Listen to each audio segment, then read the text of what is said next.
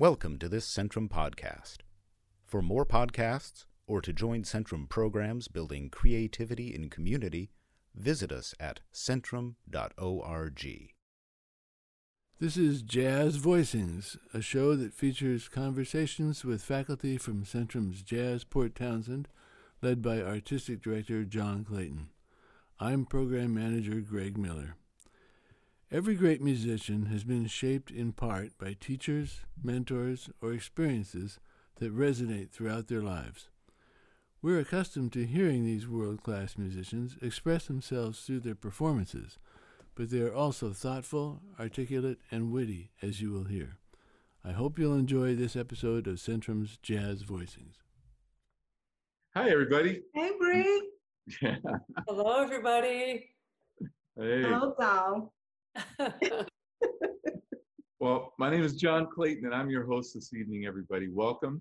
This is Centrum's Jazz Voicings. It's our chance to speak with people that are often our instructors during our Jazz Week. And at the last week of July every year, we um, normally have a fantastic get together of people who love this music, people who want to pass on their knowledge of this music.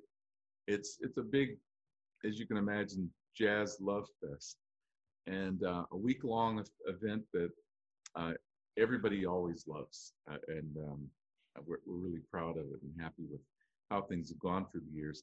Um, so I'm really happy to, to present this evening to you. I also have to thank the staff um, of Centrum for making this possible. Uh, Joe Gillard, thank you so much. Greg Miller, thanks for all that you do. Um, and we hope that you will join us actually in person next year when we fire up again in July. Let, keep your eyes open uh, for that. Go to centrum.org to get all the information and just we want to we want to see you. We want to share all of this fun and love that we have with you. Um, tonight's guest, tonight's hang, I'm so excited about this. Uh, let me first uh, have everybody do a kind of a virtual hello out there to this fantastic singer. Her name is Brianna Thomas. She is she's the new new kid on the block, and we just are so excited to have. Welcome, Brianna. Um, I'm so excited to be here. Hello. glad you're here. Gosh, and returning, uh, what a joy it is to have Sunny Wilkinson with us. Sunny, like this, the sun that she brings to our lives. Your name says Aw. well. Welcome, Sunny. Thank you. Thank you so much. It is great to be here. Great. And I think most of you also know and love this other fantastic human being, vocalist, um, on and on and on. Not enough adjectives. Please say hello to Renee Marie. Hello, everybody. Hello. so this is just our chance to hang out. This is just, and I'm gonna get out of the way as we do so because we want to hear from you all. Um, I don't know, kind of just to sort of had the beginning cocktail for the evening during our happy hour, hour and a half. Um, I thought we should just kind of give everybody the floor and and let us know a little bit about your backstory, about your background, a little your history, you know, what kind of your roots and that sort of thing. Um, and why don't we start with with the youngest member of our organization this evening. Oh, me? Brianna Tom. yeah, uh, yeah, Oh, I'm sorry. Oh. Sorry. this is the, the next youngest. Brianna Thomas. um, well, thank you so much. I'm so excited to be here with such a amazing panel of people and it's so nice to connect to people given the times we live in. So it's a real honor.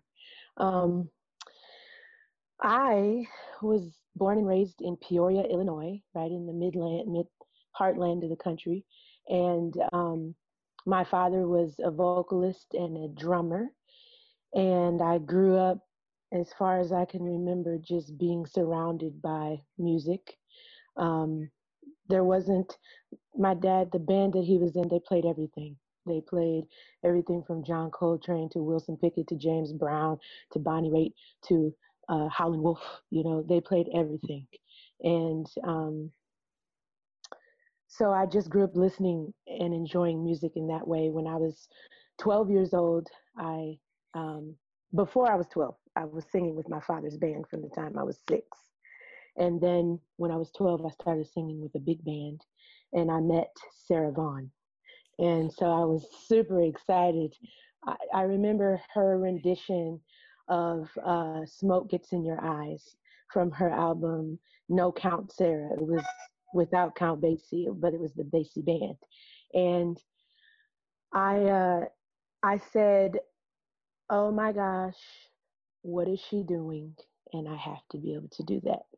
And I um, don't know that I've accomplished it yet. It's probably going to be a lifelong quest, but I just feel like when Sarah sings, if she sings the word rain, it's raining.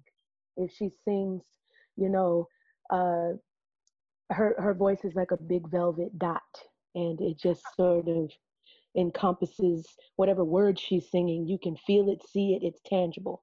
And um, and then I met Ella Fitzgerald, and not not in real life. I like you know met them met them um, musically, and it, those experiences changed my life. And the third person that I really really just blew me out of the water. Um, my teacher gave me a CD of Dianne Reeves when I was uh, in like the the eighth grade, and um, that same big band teacher that I was singing with um, when I was 12, Miss Mary Jo Papich, and um, you know, just I have to say, like the the music that I grew up listening to, and which was such a wide variety, and um, the music that I I grew to love via teachers who exposed me to things, and um, just just in the learning process of coming across different things it's they all kind of have a similar root but they all have their own thing and that's what's so amazing about it. Um, each genre if you will or each style has its own place but it comes from the same fabric. It's a quilt. And so um, i now have my own band. I'm i live in new york city i'm back home in peoria with my mom now just visiting, but um, I I went to New York in 2007 to go to the new school, and I graduated in 2011. I met some amazing musicians, um, a few of whom we began a band. Conun Pappas, piano player from New Orleans, and um, Kyle Poole, a drummer. Uh, I believe he's from California, and I just I uh, music has taken me so many different places that I could never imagine in my imagination and in real life. That um, it's been a real journey, and I'm definitely looking forward to everything. It's been nice. It's led me to meet Mr. Clayton. With you know, we share a, a very um, amazing person in common, Miss Gail Boyd, who is my manager and your manager. And so I feel like it just it continues to increase my family. And Miss Renee Marie, the first time I heard Miss Renee Marie sing, I was at Dizzy's, and I never forget. She was like, it, it was it was as if I was sitting on her couch in her living room, and and it, she's another one that I'm I'm very honored and blessed to be here with her today because she's one of my heroes too in songwriting too. I love the way that she writes and arranges. So um, sorry to gush Renee, but that's how I feel. anyway, um, I love you all and and thank you so much. Um, that's my story so far. so beautiful, thank you. And you you hit the nail on the head. You you said the magic word, the word of the day, the word of our, one of the words of our lives, and that's family. And I'm always, reminding our Centrum friends of the importance of that and really how big it is. It's we have our immediate families, of course, but sometimes it takes these kinds of experiences to allow us to learn, to realize that that whole idea of family, of closeness to people, that really means something to our hearts is beyond just our households. Uh, When you when you touch music, you you touch family. You don't even know about it in the beginning. Um, but- so you you hit the nail on the head. Hi, Sunny. Why don't you tell us about you? Hi, Let- John. Let everybody know a little bit about your background, please. Well, first of all, Brianna, I have to say, I just resonate so much with what you said because in my early life, um, it wasn't it wasn't your upbringing, but my family was filled with song, right, and filled with music. Um, I come from a family of six generations of Methodist ministers. Do I hear an amen? Amen. Amen. my, my brother is the last of this series of Methodist ministers. And so we were always singing. My mama was a music major, and we sang around in four part harmony. We sang around the piano. And then when we got uppity enough, my sister and I would sit around and sing songs different intervals away, you know, like a minor sixth away or a tritone away. We'd have to hold the pitch and we didn't even realize how hip that was. It was just something we did, right? And we so we had a, a profoundly musical household. We didn't really I, didn't know anything about jazz, but we listened to classical music and we listened to sort of Sousa marches and musical theater. Um, but it wasn't till later on in my life when I was at Arizona State and I started singing and playing in kind of a you guys will remember these kinds of bands, the horn bands, Blood, Sweat, and Tears, mm-hmm. Chicago. And I played trombone and sang in in a in this band. And the guys in the band, of course, you know, there was a trombone player and a horn player, and they berated me. I was too old not to know this, but I didn't know who Miles Davis was. And they said, Young lady, you have got to get yourself to the library. So I went to the, I'll never forget this. I went to the Arizona State Music Library and I listened to Charles Lloyd Forest Flower record, right? Live at the um, Monterey Jazz Festival. And it was, I'll tell you what hooked me on jazz immediately. It was, um, oh, Sunny, my brain, my old brain. Keith Jarrett's solo on Forest Flower. And I took the needle, the needle, and I put it back. And I put, and I put it back. And it, it just sounded to me like a waterfall or this free, astounding thing. And from then on, I was hooked. And, and back in those days, I didn't have any money. I was in college. So we went to um, garage sales and I bought scratchy, beat to heck records of. And here were my my three, Sarah Vaughan, who sounded like I know you said like a velvet dot. I say it's like honey poured over velvet Yes. right? It's just this, and I feel like she's my spiritual mother. I feel like when I get in trouble emotionally, Miss Sarah Vaughan is like right here and goes, "It's okay, honey. You're doing fine. You're doing good." Uh, I love her. I adore her. And then Carmen McRae and Nancy Wilson were the first the first ones that captivated me.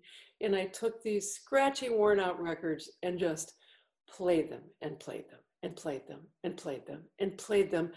And I didn't really know what I was doing, but what I was doing was learning the vocabulary, memorizing every little turn that they did so that I could learn. I, I- just did it. I didn't know what I was doing. And luckily, uh, out of out of that band that we did, I started playing trombone in the jazz band at Arizona State, and we went out and started gigging and doing these tunes.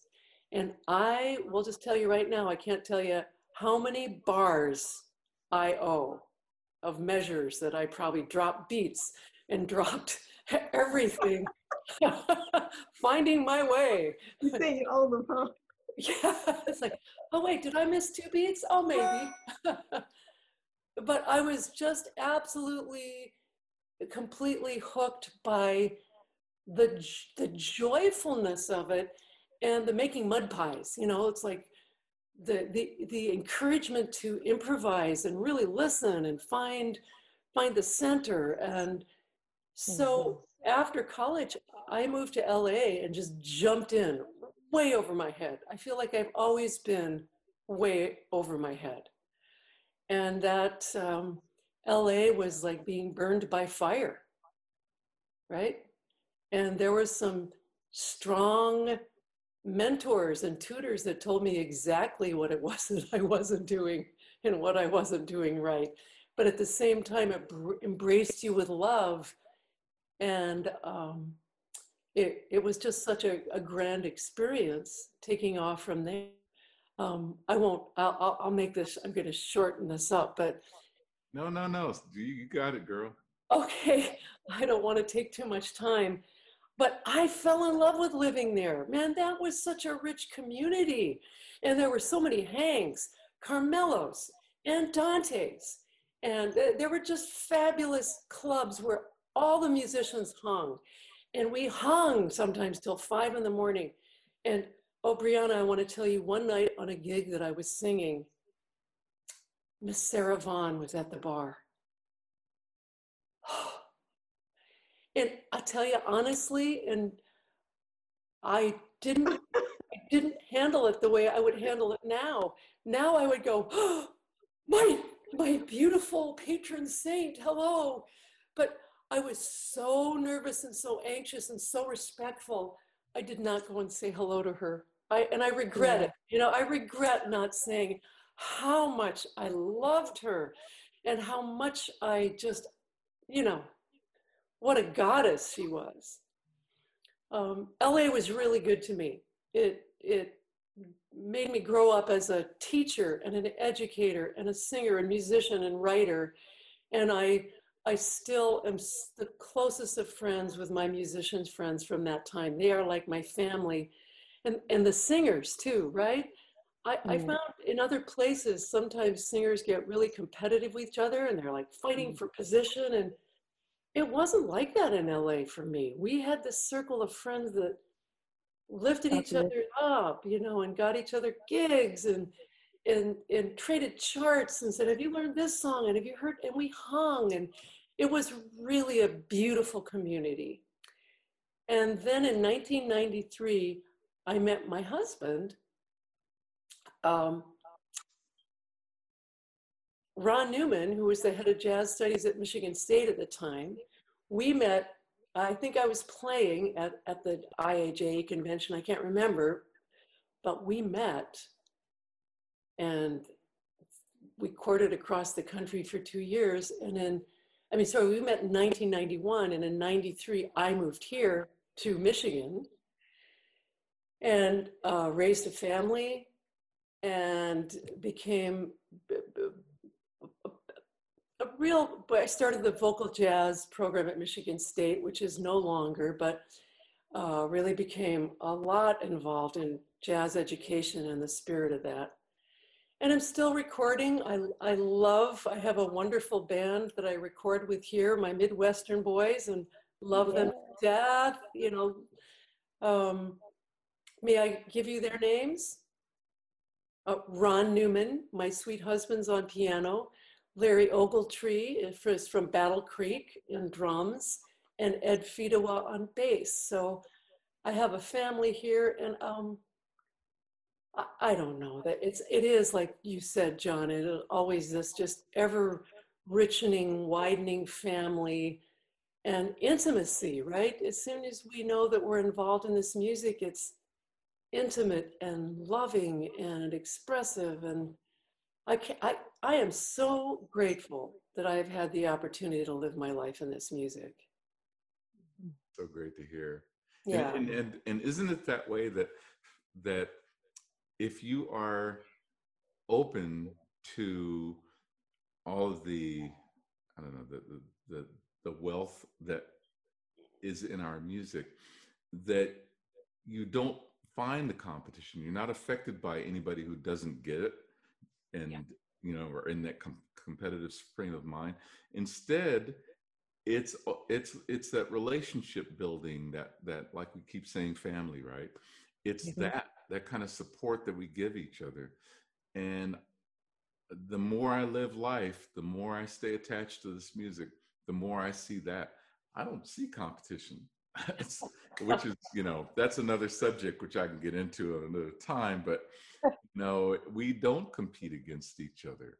If I can't do a gig, I call whoever it is, Christian McBride or Ron Carter or blah blah blah, you know, Bob Hurst.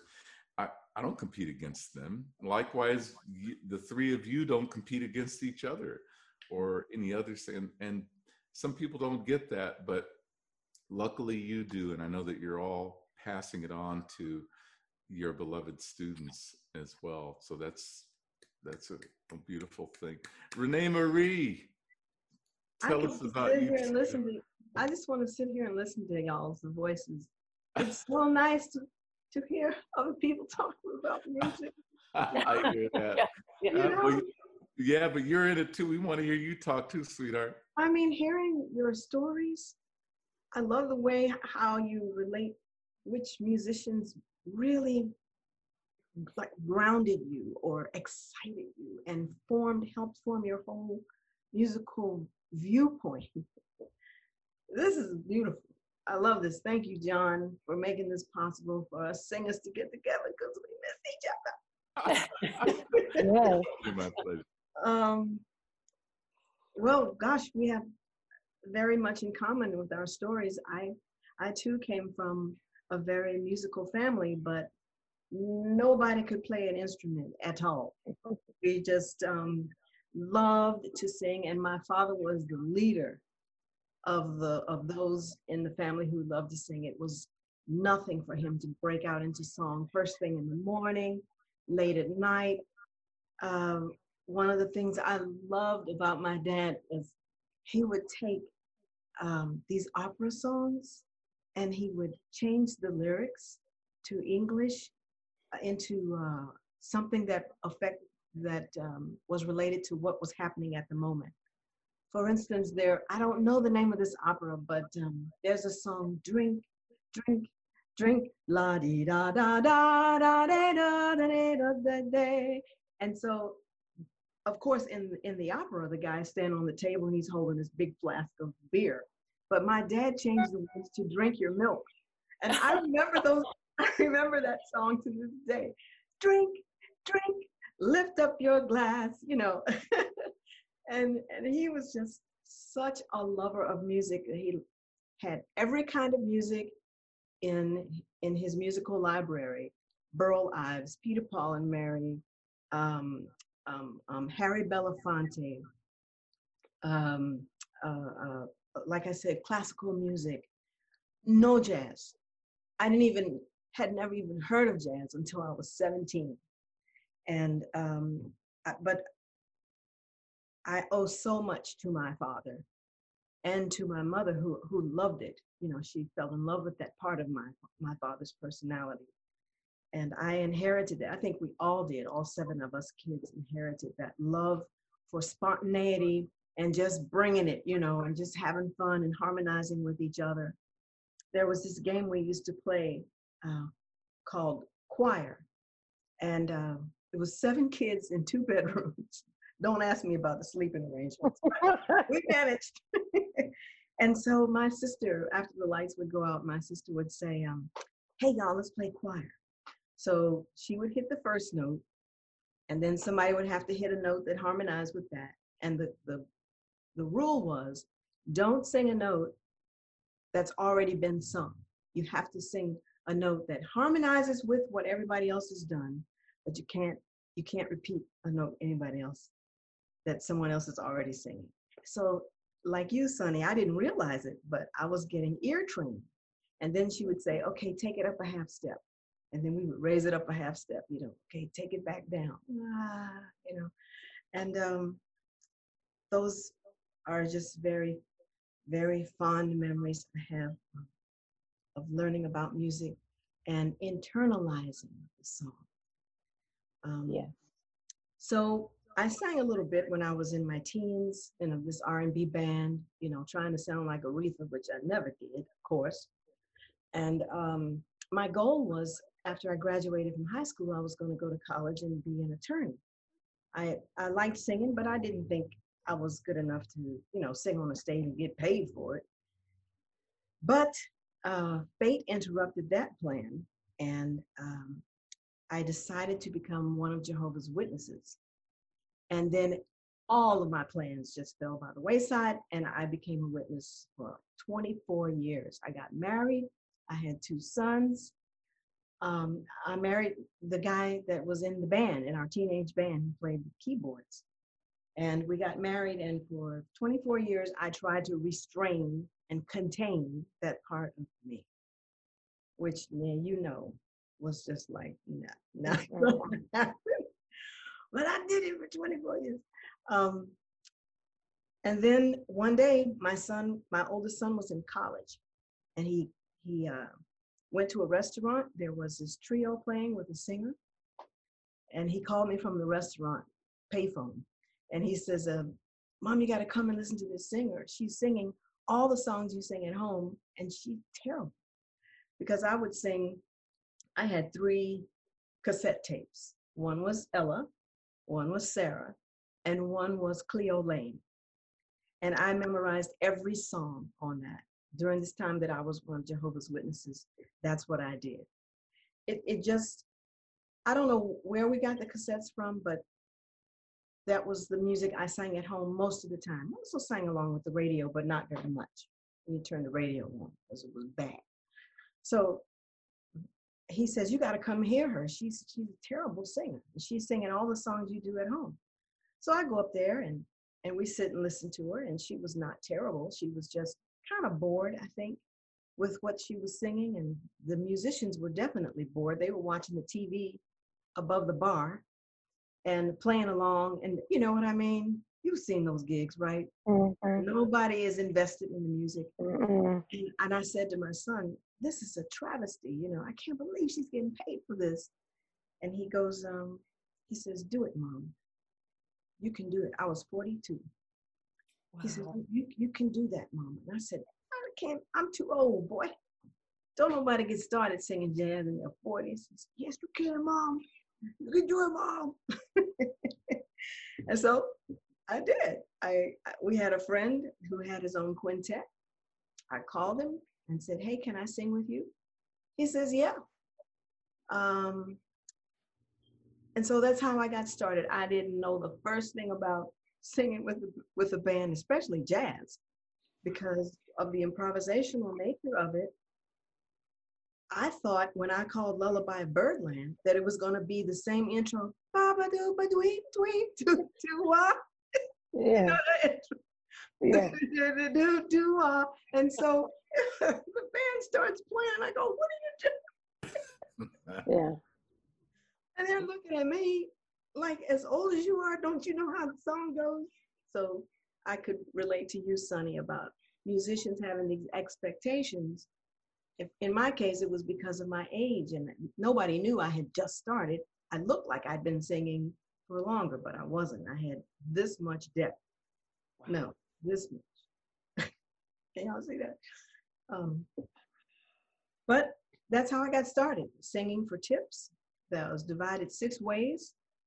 And um, I learned how to hold the mic. I learned how to scat. I learned how to trade. I learned how to tell what, when the when it, the solo was over. You know, you just gotta really listen hard. All those mm-hmm. things that you can't learn. Um, you, you really can't learn well any other way except just by being thrown in the jazz waters. One in a deep end. Right, right. Sink or swim. And so that's how it got started. And I people would say, um, hey, do you have a CD? I got started after about a year of me singing. I finally got my own trio, learned how to, um, what do you call it when you change the key to your trans, transpose. transpose.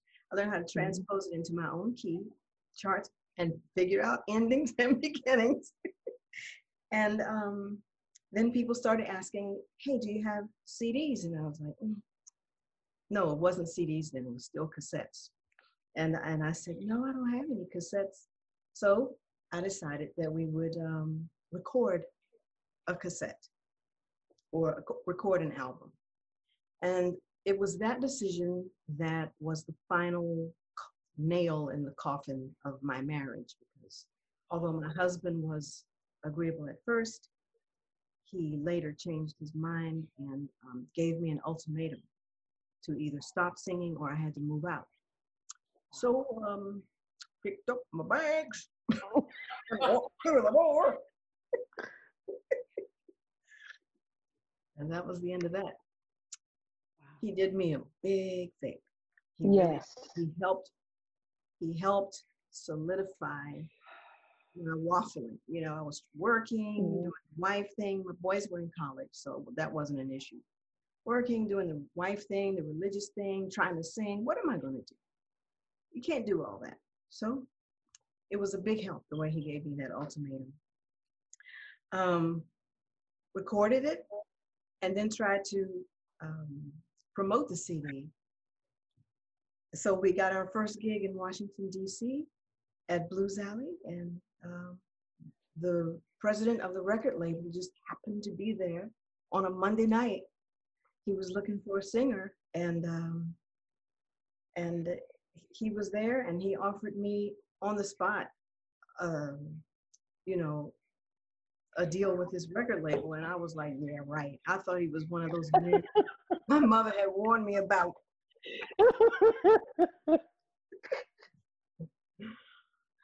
but um, he was he was for real, and so it was um, uh, Rich McDonnell of Max Jazz, and Carla Cook and Laverne Butler were already signed onto that label, and so um, I, that was my first my my first gig, and here I am, 12 CDs later, 20 years later, 22 years later.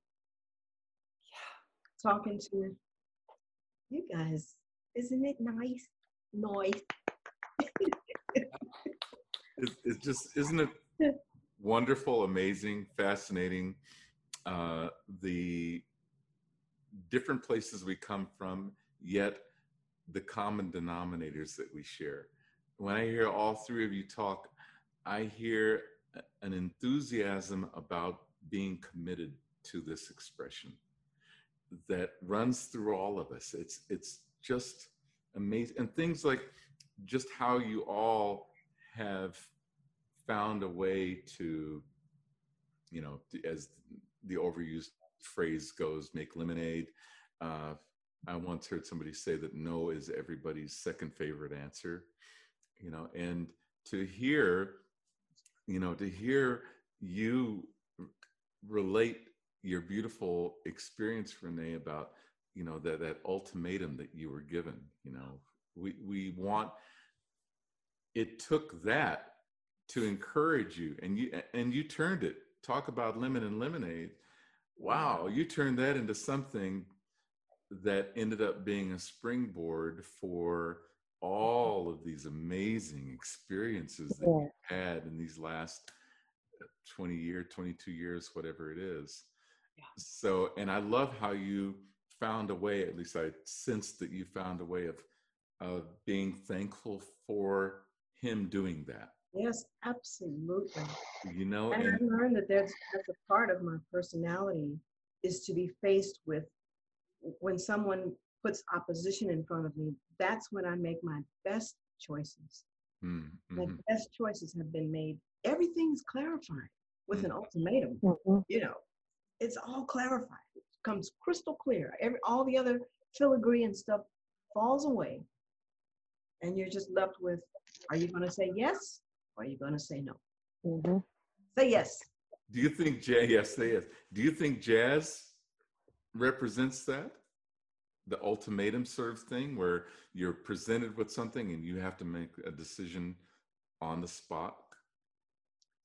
Well, I think life is like jazz in that way and I agree with you. The the the aspect of jazz, the um, improvisational aspect of jazz. Life is impro- improvised too because you don't know what's coming, like coronavirus. Yeah. you don't know what's mm-hmm. what's coming. But I do think life is like jazz in that way, in that it presents you with ultimatums. And yes, indeed, you might have to think on your feet really quick. Mm-hmm. Mm-hmm. Yeah. I love that idea about, you know, when you're in between a, a decision, it's the most difficult place to be because you're waffling this way and you're waffling that way and you're waffling this way. Yeah. But as soon as you make that clear cut decision, you're in, right? Yeah, yes. And things fall into place. Yeah. Mm-hmm. And when I had the opportunity to work with some of the old masters and the ones that, uh, what, what they taught me the most was how, number one, how humble they were, generally mm-hmm. speaking, you know, and then how committed and bold. So mm-hmm. any decision they made, it was like a knife cutting through air. It was bold. Mm-hmm. And I thought, yeah, just relaying back to what you guys were saying, it's like there's such a boldness in a commitment to an idea in jazz that it's just beautiful. It is like life if you do it well. it's a committed path and it's a bold decision. And I know there are people who are watching and listening right now. Like you were saying, Sunny, we're in this this in-between space called liminal space where you're no longer what it's no longer what it was and it's not what it's gonna be. And yeah. this this topsy-turvy, the ground moving beneath your feet type of feeling. And I know there are people out there who are considering what should I do with my music? Do I move forward? Or what do I do? Yeah. Try to say yes to the thing that gives that makes you happy. If you can just do that, it doesn't have to be a huge giant step. It can be a small step, but as long as it's in the direction of the thing that makes you happy, say yes to that and keep saying yes. And then before you know it, the steps and the path gets bigger and wider. Because yes, saying yes is like a whole world or universe. Yeah. That's beautiful. I, I also, I also, I also think with regard to people that are just coming up and finding their way in the music, and there's that they're they're tentative about what they hear and what they want to sing, and they're tentative maybe with their expression of their ideas. And their idea of saying yes to that idea, or it's like trust your ear and get in the flow and go ahead, baby, just try that idea and by the very idea of the, the very fact of committing to that idea, you're getting stronger and getting better and, and right. It's like you have to practice that as well. You have to practice being in the moment with that and letting yourself be in the space of making the decision that you need to make right then and letting everything else fall where it falls. And when you do that in life, you're not going to find the same path every day when you do that. You're not going to find the same route in, in a song when you do that. New and exciting things happen. And there is, I know um, a lot of people, like you were saying, they can get fearful when it comes to expressing themselves. They, what syllable do I sing when I'm scatting? Where do I start? Start yeah. in the happy place. Start where you know where you are. You know, start in the place where if you can just sing, you know, the the one, just sing that and go from there. Because Hello. then you will you'll hear, you'll hear and you'll feel. And I think the act of of committing to something and and learning to commit to something with um with that that that just definite force of like this is what i'm deciding. Um, i think the act of that helps people to find the space in themselves of, of in themselves of freedom where they can that place can expand along with technique. It's nice to have technique but i but feeling has to be there too. And some things you have to cross that bridge when you cross it and that's that Sorry. Oh. That bridge when you cross it. it's on. Preach. That's right. For sure. You know, one of the, I'm hearing so many things that uh, spark so many thoughts and ideas in me. One of them is you all remind me of something I tell all my instrumental friends, all my bass students, and everything. I say, if we're honest with ourselves, we are jealous of singers because singers, they get that music in them and they just open their mouths and express themselves. And we instrumentalists, we have to do the same thing, but then get it through an instrument. You know, so it's so much more immediate when you're a vocalist. I always remind my my friends that the music is inside of you. It's not in the instrument. You know, I always remind my bass players, hmm. sorry, but the bass just happens to be the best instrument on the planet. The music, the, the, music really is inside of you. you know, the bass, the drums, the piano, whatever. That's just an amplifier for the music that's inside of you. And if the music inside of you doesn't have clarity, it'll never come out clearly through your instrument. And uh, you reminded me of that, just hearing you guys talk about um, your your experiences, your backgrounds, etc. Um, uh, by the way, Sunny, all of you, I, I, I remember the first time here in LA. Um, I don't know what years you were in LA, Sunny. I was there from I think this is right, 77 to 93. Okay. Well, somewhere in the 70s, maybe early 80s, I think it was 70s, I remember going to a club. Do you remember that Jimmy Smith, the organ player, had a club? Oh, yeah. Yeah. So I went to that club and Sarah Vaughan was there and she sat in with the band. Jimmy Smith wasn't playing that evening, but there, so there was a piano player and a group, and she sat in with the band. And I remember hearing her say to the band, What do you want to do? And they said, I don't know, what do you want to do, Sass? And she said, You guys know such and such? And they said, Yeah. And they said to her, What key? And she turned around to them and said, Any key. I never will forget that. that just sums it up. yeah. Was, you talk about because you mentioned the word bold, oh, and I love that. I love there's bold, mm, right? Any key, so, any key. I will, I will fix it if I need to, but any key. Um, uh, tell me about what's going on right now. You, you know, I think uh, Renee, you mentioned coronavirus, but you know, uh, what what's happening in your life right now with what you're dealing with? I got to do my very first gig since March um, in Detroit at the Detroit Jazz Festival uh, two weekends ago, and um, it was amazing and very weird because it was virtual and there was no audience, no visible or audible audience.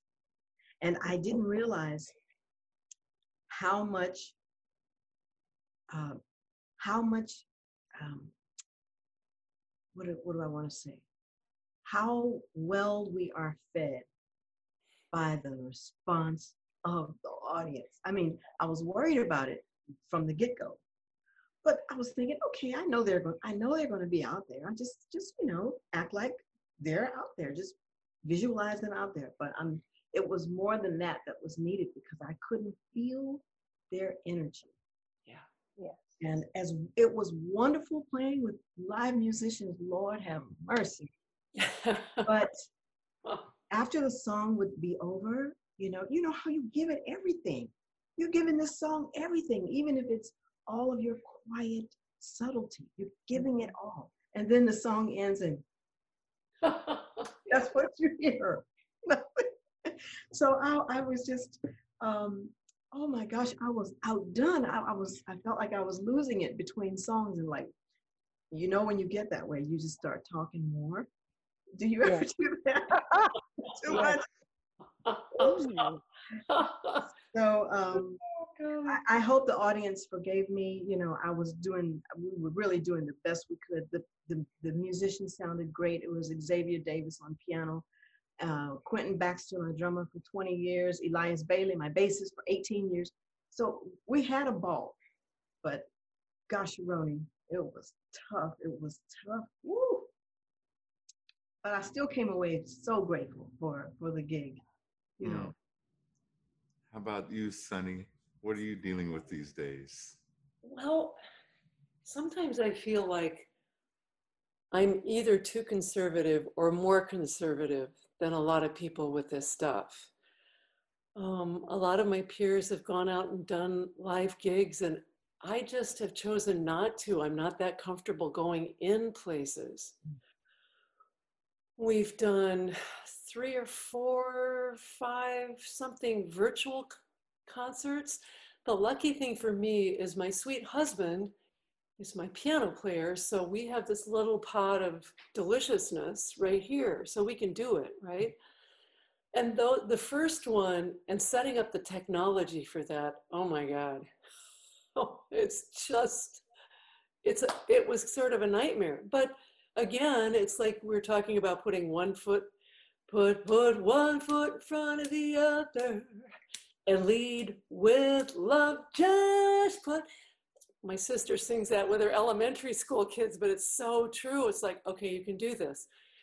Um, and, and those have been interestingly intimate, right? And abstract at the same time. And the intimacy is sort of established just through the ethos and the people that, that are coming back with comments and kindness in their attending. Um, so, so that's that's been good. The two things that I will say I I'm really enjoying through this. I hate to be trite, but this paradigm shift that we are going through, it just seems enormous on every front. To keep some real positivity and joy going, I started doing a little show through Zoom to Facebook Live. And I, John, do you know about Kathy Siegel Garcia's show? She does it every day for two hours. I do. I don't know how she does that. That would just be. But I thought, what if I, what if I feature world-class Michigan artists that don't get the attention they deserve, and let's talk like we're talking, and let's exchange like we're exchanging, and so I've done four of these little shows. I'm, I'm not doing it every day, I'm doing it every other week. And what I have found is that it's wow, the community is growing. The, the, the love is growing even through this odd format, right? So I am really pleased with that. It's called, I think you'll like this. It's called Lighten Up with Sunny Wilkinson. Oh, That's I like- great. I know. And then the last thing, and this is sort of my talking about having an art form that spills into the other. I am a visiting potter at the Potters Guild, and I'm I have my own studio in my basement, and so when I can't handle the realities of life, I go down and I center the clay and I center my spirit. And I I throw things. I make things like this. I just made this. Beautiful. Wow. Oh, Yeah, nice. that's good. Do you want other or a couple of other things? Yes. Yeah, This is- please. This is a piece that's raku fired. Whoa. Oh, Is that a top beautiful. on there, Sunny? Yeah, it's a it's a top. Oh, Whoa. Oh, wow. What? Wow. No, and then the inside is crackled. You can kind of see. I love that color. Yeah. I do too. It's just so juicy. Do you take orders? Sure. Heck, for you. I was planning on bringing you guys stuff anyway. Oh, that's pretty. This is a jazz piece. Improvisation on clay. on Clayton. on clay. Just saying. yeah, I like Just saying. improvisation on Clayton. so I think um, th- those things are keeping us sort of uplifted and positive and, and honestly trying to contribute back to the community too. So, wow. yeah. Fantastic. Wow. So it, it, I got to find another m- metaphor because it's the, the lemon lemonade thing's getting old. But you keep finding everybody keeps finding ways of of avenues of allowing the creative juices the creativity within us Yeah. to move forward and isn't that isn't that amazing but not surprising Yeah. you know we have to It brings back the clay in Clayton. Brianna, what, how, what's, sorry, go ahead, Renee. No, no, please. No, no, we, we, we got No, all. we got please, talk. I was just thinking it it kind of reminds me of I have a friend Victor Dvoskin who's a bass player in Northern Virginia and he's Russian. He told me what it was like uh, when he was a young a young jazz musician in Russia and they were forbidden to play jazz. And it was Mhm. against the law. And um, during the COVID-19, you'd see comments on Facebook uh, some complaining and some bemoaning and you know going through it going going through the difficulties and the challenges of not being able to get together and it reminded me of what victor and his fellow musicians not just jazz musicians but other musicians were not allowed to gather together what did they do what inner resources did they um, pull from and hold themselves together with? And how did they move forward? At least we can play in our homes, but they couldn't even do that for fear someone else would turn them in. So many times it was at great risk to their lives mm. and the lives of their families that they went ahead and played in. So just like you said, John, it'll never, it will never, ever, you just you might as well ask the sun not to shine. we gonna play. Yeah. We gonna play. Got that right. Got that We right. gonna play. Yep. Try to stop me. Try to stop me. That's right. Tell me no. yeah, please.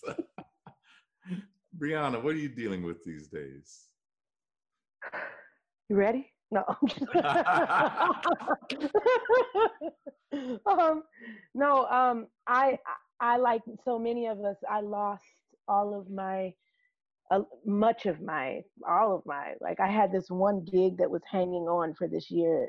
That like maybe three weeks ago they were like, and um, you know the the magnitude of the loss of um, being able to share because when we perform like what Renee was saying and what we've all been talking about this togetherness um, that we experience um, it's like a dance with the band and the audience. There's this exchange that happens. And so it's not it's it's lovely to sing around my house and it's lovely to sing uh, on a recording and, and and come together. I've done a, a couple of those things since in our quiet time with this covid issue.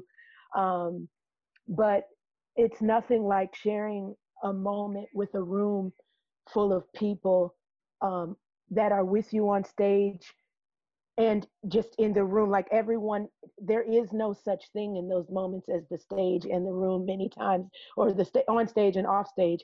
It's like everybody is just in this zone together. Kind of like like i i you know going to church when you you pray together and everybody is just on one accord mentally and spiritually um i feel like music ushers in those spaces in people. And um I missed that so much, um, and it was very difficult for me to.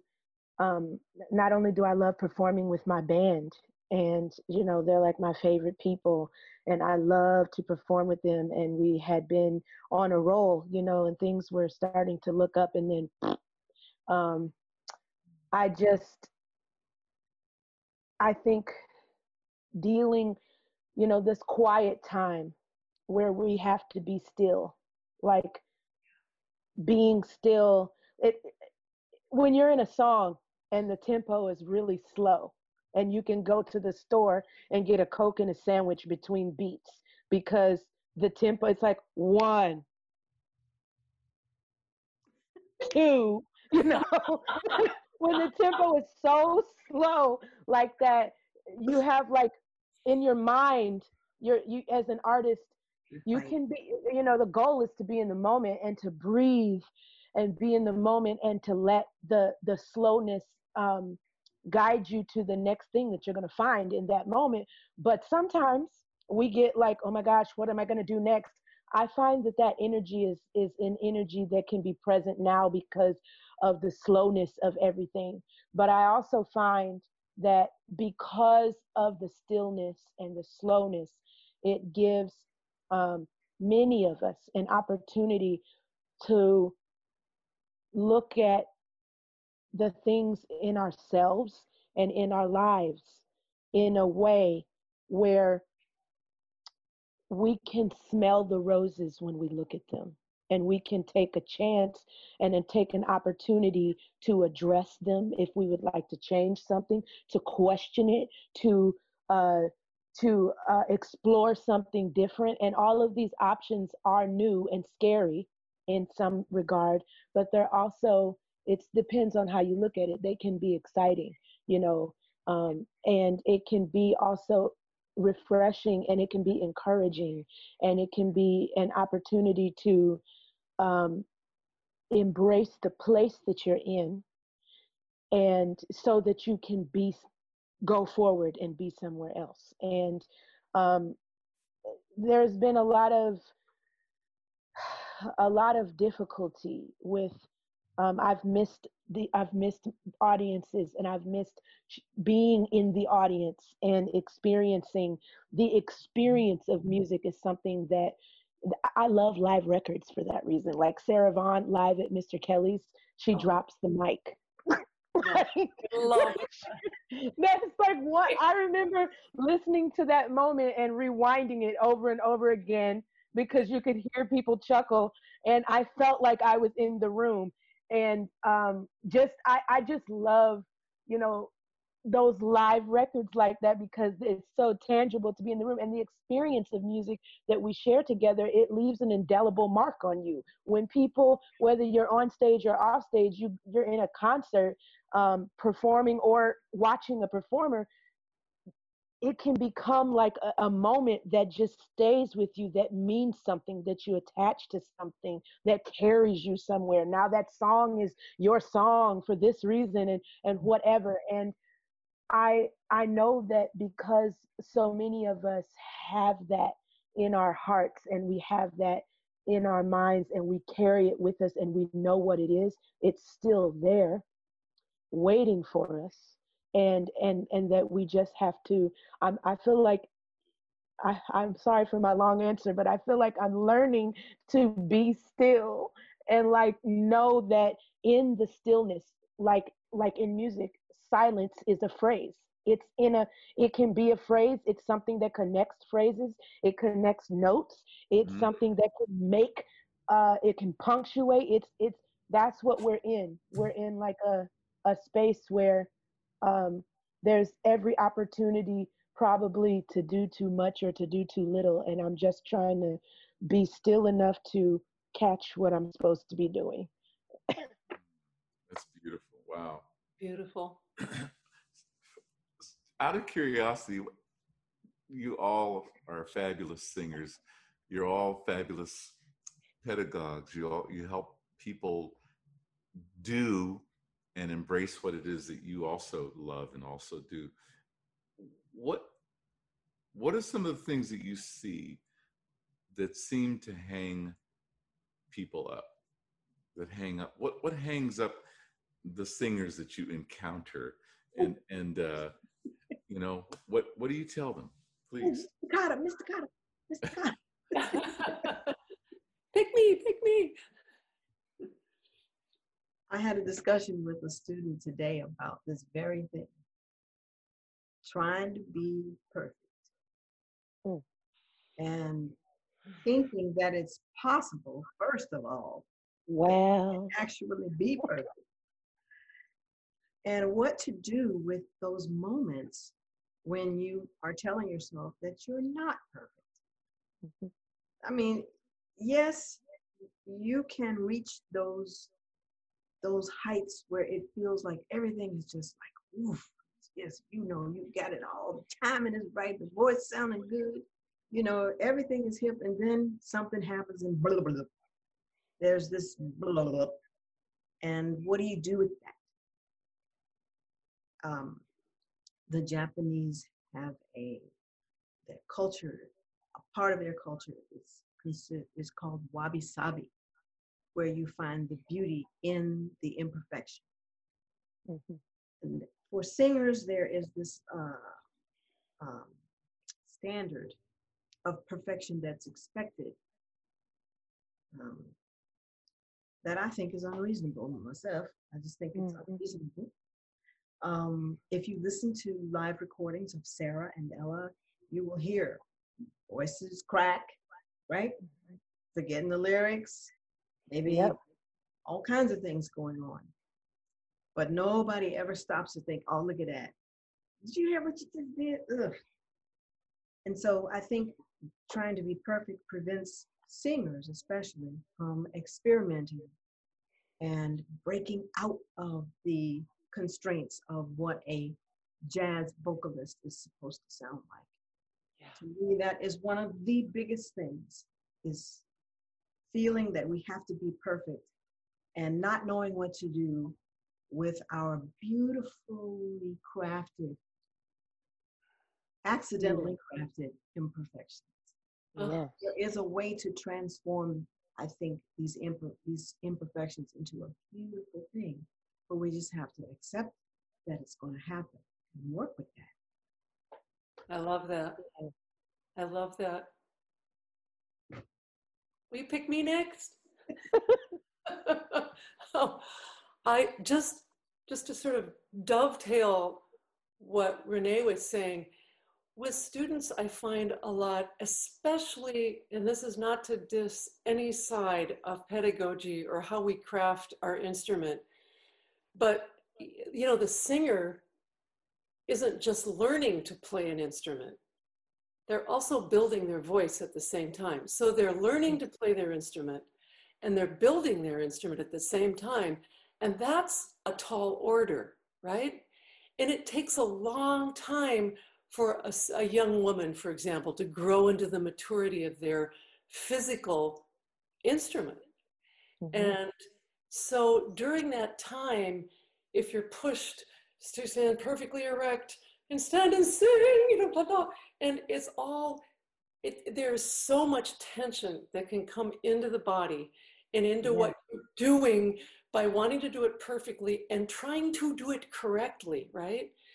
So, uh, with a lot of my students, we just get them grounded in their body and feeling their feet and feeling their the opening instead of breathing correctly it's like well i'm learning that i have to breathe correctly from the diaphragm. People don't even know what that means. And so what i try and get them is to open and free and open and get freer and get longer and get more centered and find it from there rather than from trying to do this correctly. And then when all of those elements start aligning, then there's freedom. And I know this is from a pedagogy standpoint, but I also think it's true from an artistic standpoint. Then all the stars start aligning and, and they can just sing. Sang. Yes. yes. Yeah. Yes. Well, um, one of the things that I've seen with uh, vocalists of, of many ages, but I, I, one particular vocalist, I worked with this young woman. Um, I was teaching at the Savannah Music Fest. It was like a um, a program where they they have like you know high school bands come, and this young girl she brought in a song and it was actually the first time I remember being conscious of this um, about students. And I've seen this in students of every age, but it's something that I see in a common way where you get a song that you like, you hear a rendition that you like, and you embark on sounding exactly like that rendition. Not but because you love it. I mean we you talked about it Sunny. I I did the same thing that I'm sure that Renee, you talked about it too. The tape, the tape cassettes, where we we learn it verbatim. At a point, though, um, it's time to put your own shoes on and um, and and walk in those. And you're gonna trip. My dad used to always say, "You're gonna crawl. You got to crawl before you walk." And um, I just feel like one of the things that I've seen is I try to get students to hear their own voice. And I don't even mean tonally, I mean, what are you saying with this song? So sometimes it takes removing the the melody altogether and having them count the tune off and then speak the words over the song as it's in time. But Love it. but before you even do that, let's pick what you're talking about. Like, who are you talking to? You know, we could be um, like, this is a good example. I remember being in college and uh, I had sung The Nearness of You a thou- like a bunch of times. I'd sung it at, at different sessions and um, and I'd sung it, you know, with different people. But like, I remember taking a closer look at the lyrics and we we know the tune. It's it's not the pale moon that excites me that thrills or delights me. Oh no it's the nearness of you. And and then another verse and then when i'm in your arms and i i feel you so close to me my wildest dreams come true. And the last verse i need no soft light to enchant me. And then this one word if. And if changes the tone of the song. Because someone could be talking about the nearness of you longing not having what they want and someone could be talking about having it. And so i i try to get the students to step out of sarah or ella's rendition um, don't worry about sounding like them. None of us ever will. We're going to sound like ourselves if we accomplish what what we're supposed to accomplish. We will sound like the language we learned from them through ourselves. And so i i try to get them to pick a subject. I had this one girl she had this guy she liked. He was her friend. And i said okay you're going to sing. You're not etta james. Um, she, she was not she was, she was yeah she was far from it.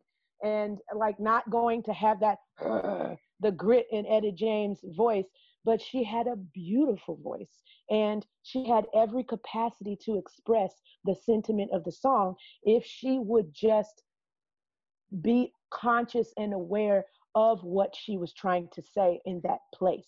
And so that's something that I've I find myself working with people a lot, uh, young people a lot. But it, it was at it was at last. Last. I thought so.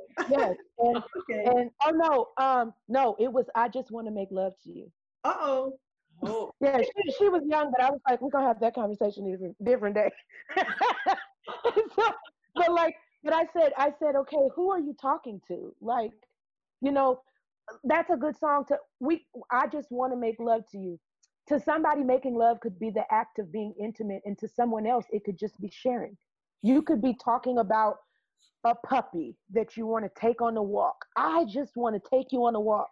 And that could be the thought in your brain when you're saying, I just want to take make make love. to you. But Yeah, if yeah. you say it and say it from a place of truth in yourself, then then it then you sound like you. And so the the technique of it, as you know, you were talking about learning building a voice. Um, you can build a voice, um, but at the same time that we build our voices, we're building the tonality and the muscles of our voice. We have to build the the understanding of pr- practicing being conscious about what we're saying and and because in that place nobody says what you say like you say it period just like you have fingerprints that are different your vocal cords are shaped different the way you think about something is different you're a unique spirit you don't have to try to be unique you are you just Wow. let yourself be that Let me ask y'all a question. Do you ever get um, students who, like, you can tell from the way they talk that they just want to be famous? They want they just want to be well known. Have you ever had students like that? I What do you don't say to them? like that. Huh? I used to have a lot I've of known young- people like that. yeah. Yeah. I used to have the young kids when American Idol first got started. That that's all they wanted to do was win American American Idol. Right. What do you say to them? Oh, that is so tricky. Go ahead, go ahead, Brianna. I'll I'll chime chime in. Um, I mean, you. I, whenever somebody is in a different place than I am, mentally about like an understanding, like that, I don't. I. I don't sing. I don't sing jazz, or I don't sing because I'm trying to be famous. But I've seen that. I've seen that in people that I know, and I've seen it in um, like when I was in college, you know, in some of my peers and stuff. And I've seen it in I've, I've seen it before. We've all seen it before. And um, I think when you're teaching someone that's like that, um, you probably have to find the place that you do connect to them in and start there so that you can meet them where they're at and show them something else. And uh, Show them I- something else other than what they're trying to achieve Well- fame, you mean? I don't think it's wrong to want to be, you know, uh, in some we. I don't think it's wrong. I, I, what you're saying, like wanting just to be famous, like, and and and being on stage with somebody, being on stage with musicians. I've known musicians like this, where it's like, it's like you're on stage with them, and this I'm sure has happened to you, where you're playing with somebody, and and and the music is great, and then somebody behind you that's backing you up and you guys are all in the zone and then someone walks in the room and their whole vibe changes they become somebody else they they start doing other things because it, it They're trying to impress. They're trying to impress who came in the room. yes and i think that's that's in the same zone and to in order to uh there's there's a with a student with a student like that i would think that you would have to find the commonality that you share the love that you share with them whatever that is. It might be hard to find it might be small it might be a little corner of the paper that you're trying to show them and you have to stand on it and inch your way out and show them the rest of the picture. Because there is so much less that can happen and that they can con- accomplish. And so that's a small mind to be in that to for for fame to be the the ultimate reason. Because i think music is especially the music that we're dealing with is not about fame. It's about sharing.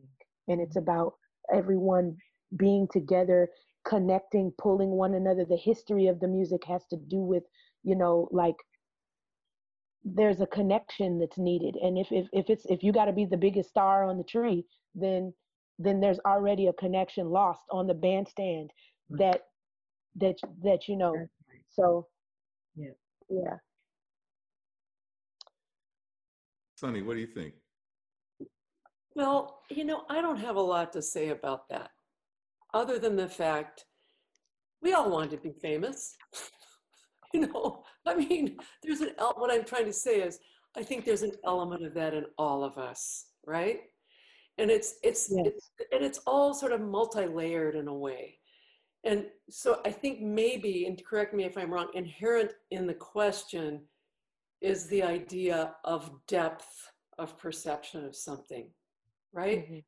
and that that this that that's perceived as a very shallow reason to want to do music and that like like brianna said if if they're willing or capable of going on those other layers what a lovely journey but some people aren't interested in it some people just want that right and some people don't have to me the the focus or desire to go to a deeper level I, it's it's sort of weird to do a music like this or any kind of music that you do well. You have to be fully present.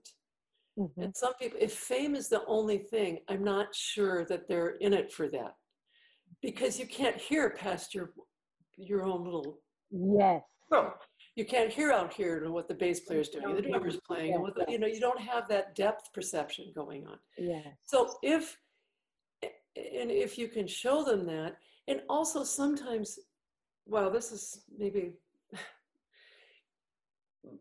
I think I'm not going to say that. Um, Go ahead. well, well, if that's the only thing, is there enough talent or depth in the musicality to be able to bring something else? Maybe, maybe not. Some students I've had disappear after, after we do that, that audition. I don't, honestly, I don't take them very often anymore because I don't have the patience for, for just that. If they want something more and they want to do the work and we get to spread out and, and we can find, I mean, honestly, okay, I'm, I'm just blathering around, but I think everybody comes to music wanting to find some depth and find out who they are through it.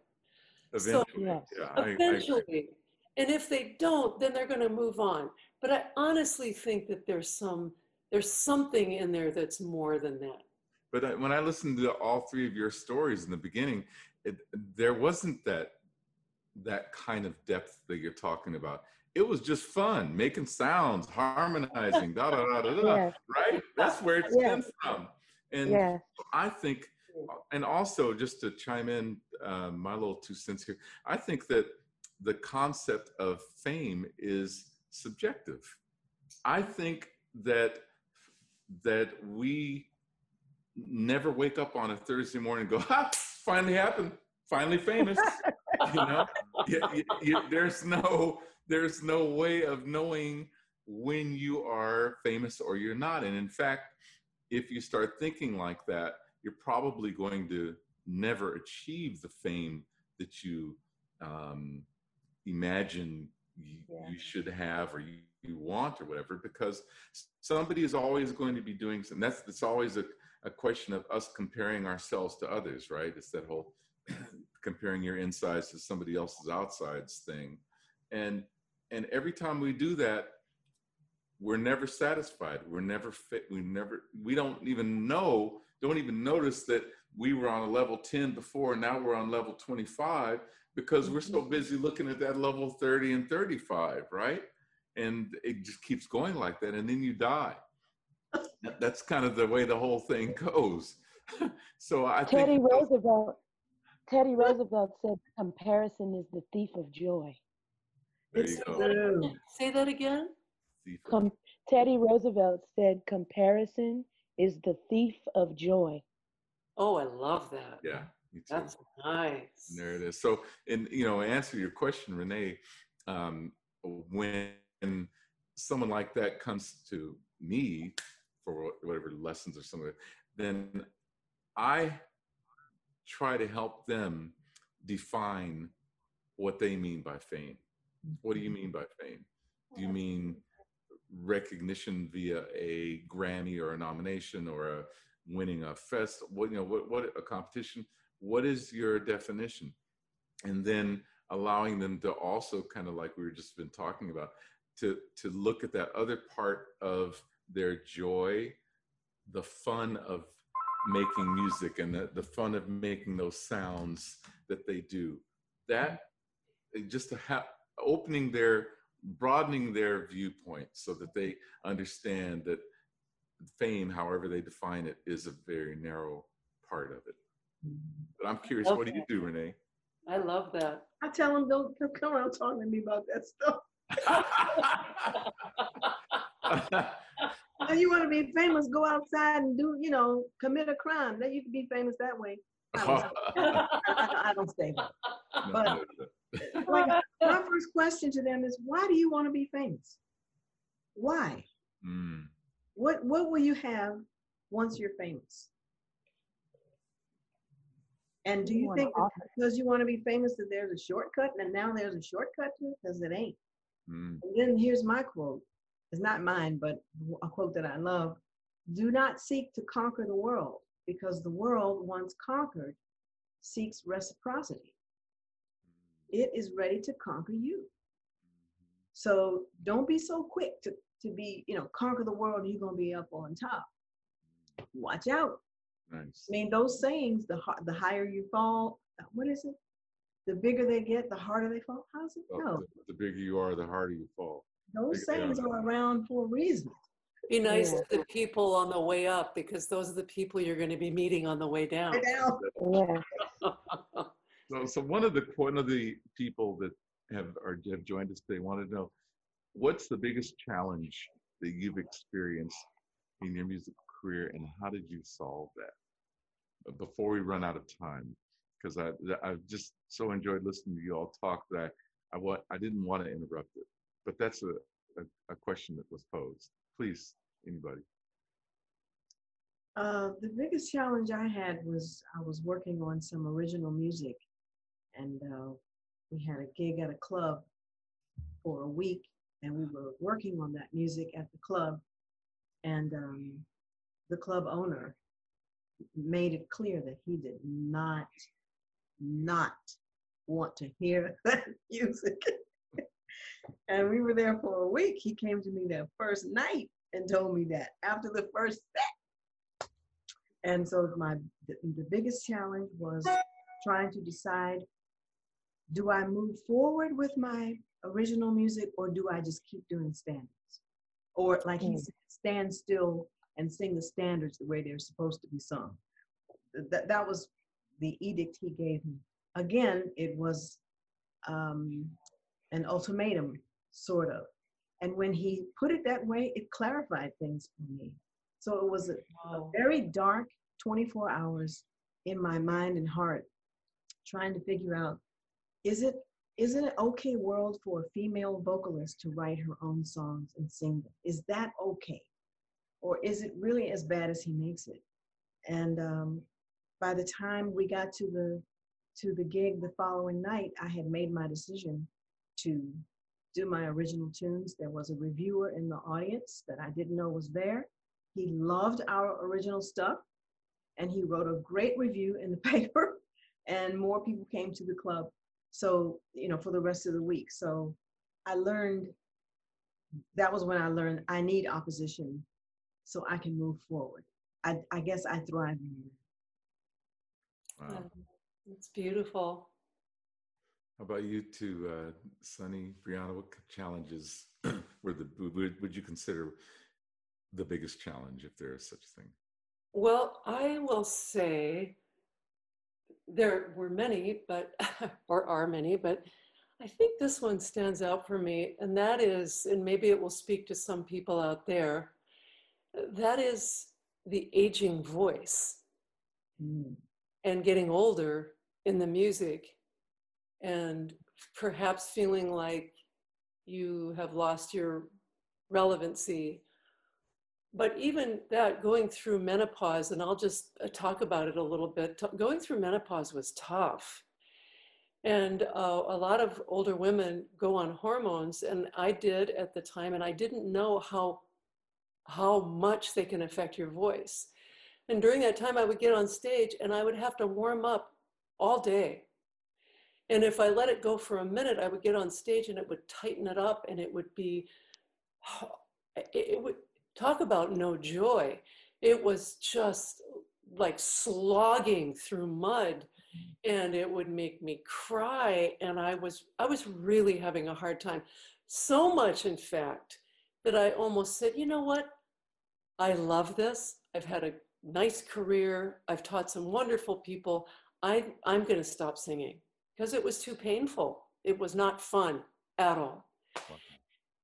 And then I, um, I had sort of a, an epiphany. It, it wasn't, um, what's the word that you call it? A, an ultimatum, but it, it was a decision. And, and I just went, I went back into the trenches and I worked on my voice and I practiced and I practiced my technique and I was vocalizing like crazy. And I think I had gotten rid of the hormones on my system. And I found out that this is not uncommon for women in menopause to go through really tough times vocally because everything's changing. It's like puberty in reverse. Right. You are messed up. and, and, and then I started to reemerge, right? And so gratefully so, because um, it's not the same voice as when I was young. It's not perhaps as flexible or it doesn't have whatever. But what I do have now is the realization that every this can all be fun. It's all can be mm-hmm. go back to being play because how lucky am I to be doing this right now in this present moment in my life and have a modicum of flexibility and freedom and that I still can sing what I hear and what I want to do, you know, mm-hmm. And play in the Moranosphere. And um, that is, well, that was a big, big one to overcome. And luckily I can share it with other older women that are going through the same kind of things. Wow, yeah. beautiful. Yeah. Wow. I, um, yes, thank you for sharing that. And I feel like that's, those things should be spoken about more. I I have not been through menopause yet, but um, you you can you uh, know because young you know you can be young and have. I went through something when I was 21 that was uh, it was so traumatic that I packed all of my stuff in the back of my car and left Peoria, Illinois and moved to Nashville, Tennessee. And I ended up going back to, I, I, got into school in New York two years after that was like 2007. And um, I had to go back to Peoria to go to trial. And the people that it was involved that were involved in this situation, they're all in jail for like 60 years. And I went through a lot of hormonal and physical and mental things that caused my voice to be like today we're one way and tomorrow we're another and and um actually after after i had to go to to trial like five times and after it was all over with it was 2009 i lost my voice for an entire year just like that and um it was like my body just went sorry. Mm-hmm. And you keep saying, Renee, you keep saying that eh, you know you you're learning that in the hard times is when you're growing, like you need adversity. Um, I I feel like God keeps going, be still. For me, it's a be still thing. Mm-hmm. So um, I had to be very still. Um, I I went to the voice doctor, and there were these like it wasn't polyps, it wasn't nodules. I had just done a gig. My voice was soaring. I was singing very freely and it was amazing, but I was coming down with a sinus infection. And um, when I got, by the time I got to the doctor, they'd given me a steroid and an antibiotic, and it had caused yeast to grow on my vocal cords because I was coughing. And when you cough and when you talk, your vocal cords do this, and when you sing, they do this. So I had to learn. Um, I was, know, I think I was, uh, I must have been 26 at the time, and uh, but there was all of these things happening. I was in therapy because I had gone through that traumatic thing that had caused my body to kind of, ah, you know, and my mind was racing with um, I, I was having bad anxiety, and because of the anxiety, I was dealing with depression, and those things we don't talk about this enough, but those things will cause hormonal shifts. Um, I ended up with acid reflux, and that caused its own litany of issues with my voice. So I have had to learn um, not you know like i like i was saying it's not menopause for me but i've gone through these shifts where I've had to confront where I was at, what I could do, what was possible with my voice at that moment while while singing. Sometimes it was, you know, like what high profile stuff it, it didn't matter to me like being on stage what you said when you cannot do the things that you feel like you could do or you cannot be as free here and here with what you're doing it can take a toll on you and so I had to get back in the shed too. I um I went and had to deal with my diet and I had to deal with my mental diet. I had to deal with um, uh, not not just leaving things to like the things that I had said.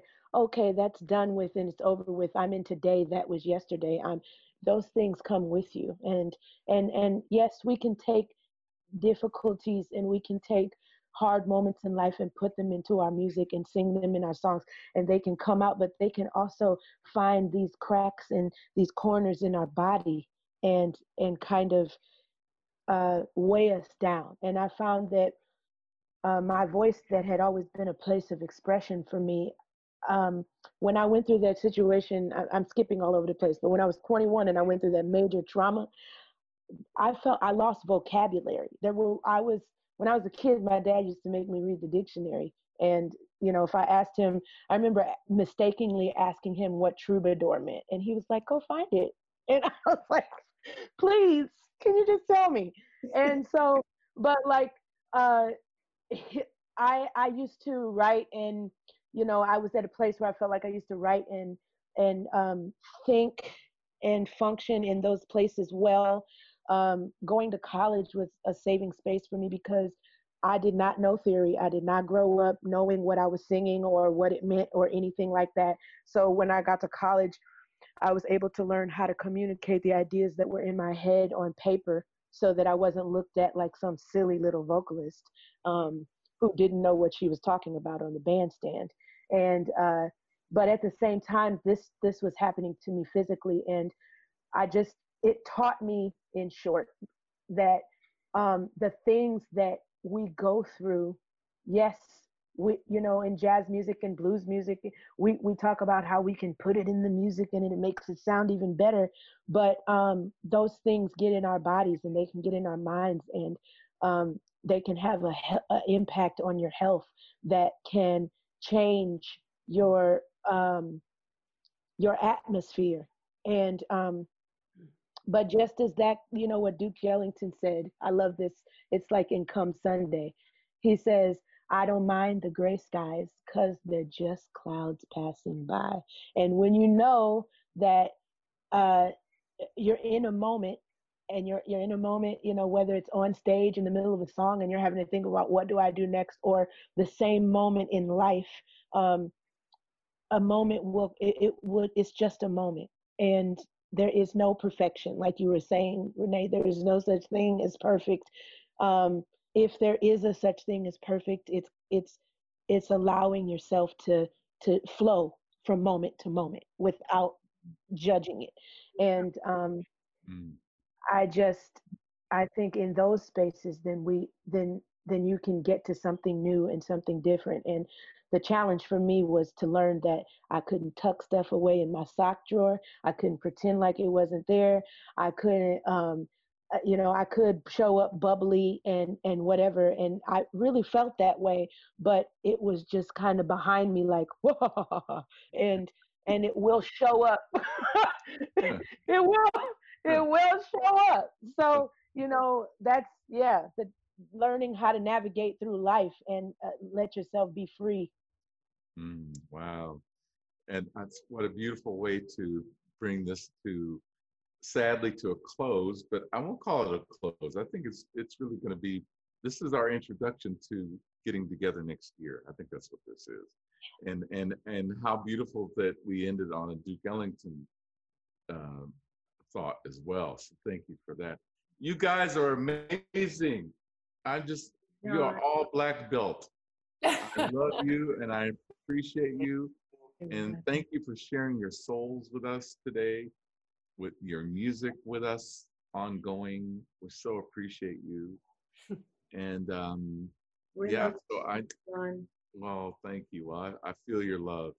And thank you for having me. Thank you. Fantastic. Pleasure. Total pleasure. This was so, amazing. Why wait till next year? Let's do it again. yeah. Well, we'll keep we'll keep working on it until then. Just we'll celebrate when we get together next year. Yeah. thank you again for this evening. Thank you all for participating and being in the audience with us. And we'll see you soon, I hope. Stay safe. Don't forget to vote. Thank you for listening to this Centrum podcast. The creator of Jazz Voicings is program manager Greg Miller, and our host is artistic director John Clayton.